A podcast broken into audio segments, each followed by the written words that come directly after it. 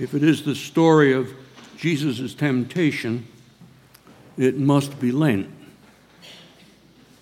The opening of today's collect states that Jesus was tempted by Satan, and in the next phrase we heard, quickly help us who are assaulted by many temptations. In his baptism, Jesus heard the voice of Abba, Father. It's a voice of acceptance, a voice of hope, a voice of love.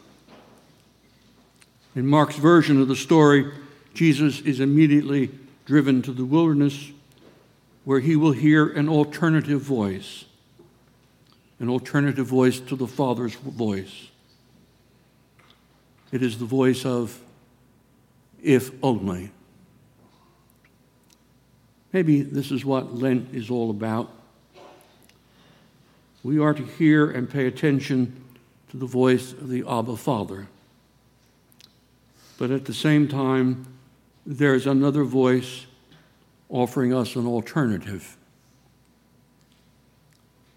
One of the occasions of if only that keeps getting my attention is the cry, quote, if only we would return to our Judeo Christian roots, then everything would be okay in our country.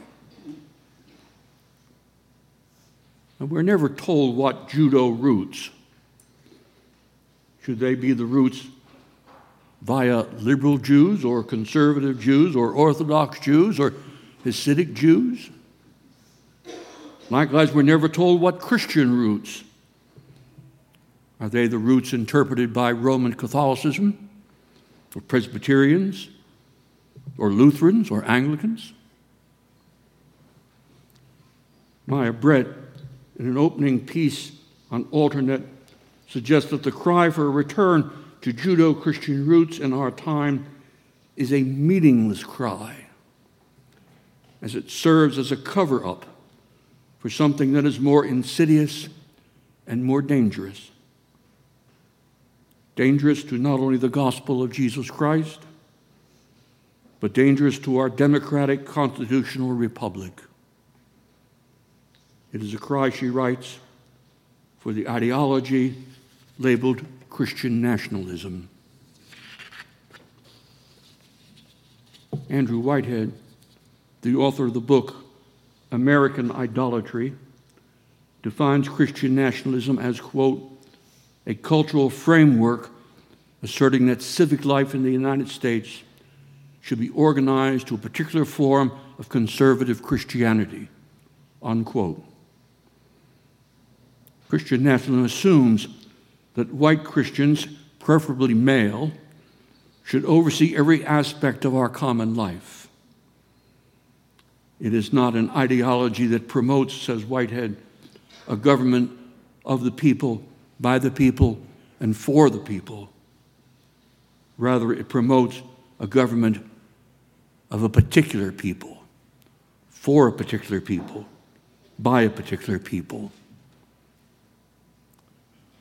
In his book and other writings, Whitehead tells us that Christian nationalism promises to protect our nation from its enemies. And its enemies are manifold feminism, socialism, people of color, homosexuals, advocates of wokeness, abortion providers, immigrants, teachers, librarians, just to mention a few. Because it claims to protect us from these enemies, Christian nationalism demands allegiance to the three golden calves of any form of nationalism. These golden calves, according to Whitehead, are power, fear, and violence. We saw all three of them very plainly on January the 6th, 2000.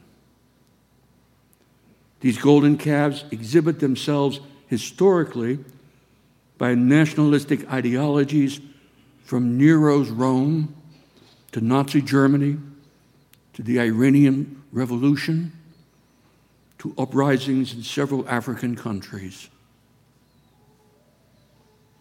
First, there is power. Holding and exercising power is paramount to serve one's group or tribe. The power is exhibited in two ways. First, by diminishing the power of one's enemies. Think gerrymandering.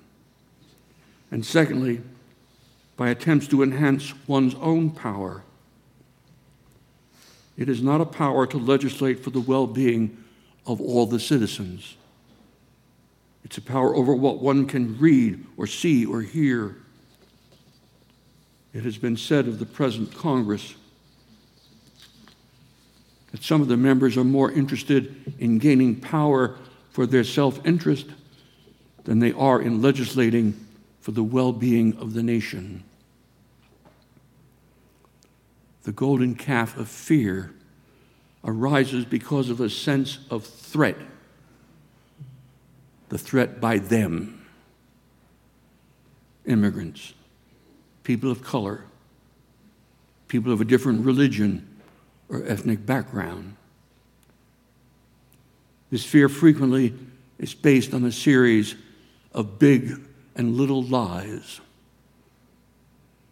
It urges Christians to fear their neighbors rather than following a liberal Jesus who urged us to love our neighbors. And you heard me correctly. It is now said by some nationalistic zealots that Jesus is too liberal, too woke, and it is time to ignore the Sermon on the Mount, especially things like turning the other cheek, or that peacemakers should be called children of God, or in practicing neighborly love, as in the example of the Good Samaritan. The third golden calf is violence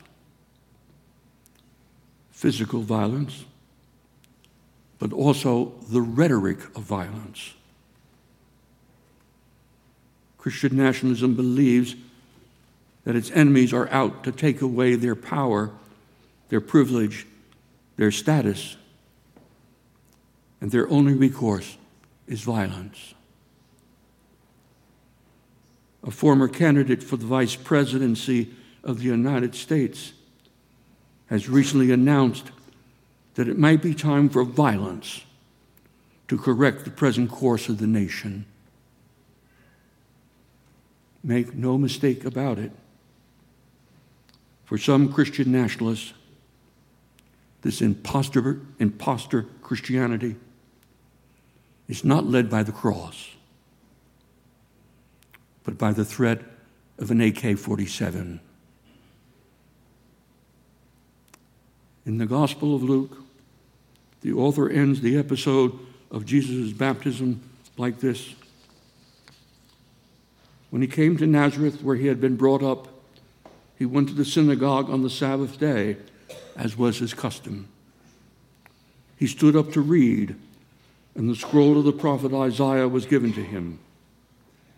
He unrolled the scroll and found the place where it was written The Spirit of the Lord is upon me because he anointed me to bring good news to the poor. He has sent me to proclaim release to the captives, recovery of sight to the blind, to let the oppressed go free. Once we see the gospel as good news for the present, good news for the marginalized, good news for the prisoners, good news for the poor, good news for those who are blind, maybe physically, emotionally, or morally, and good news for those who are oppressed. We can begin to see that this ideology of Christian nationalism is in many cases diametrically opposed to the work Jesus claimed he came to do and commanded us to do likewise by loving our God and loving our neighbor as ourselves. Whitehead summarizes the ideology of Christian nationalism by stating emphatically that, quote, Christian nationalism makes American Christians less Christ like. Unquote. So then is the time to be reminded that we are called to be Christ like. And we are also called to be aware of that alternative voice, the voice of if only, that tempts us not to be Christ like. Amen.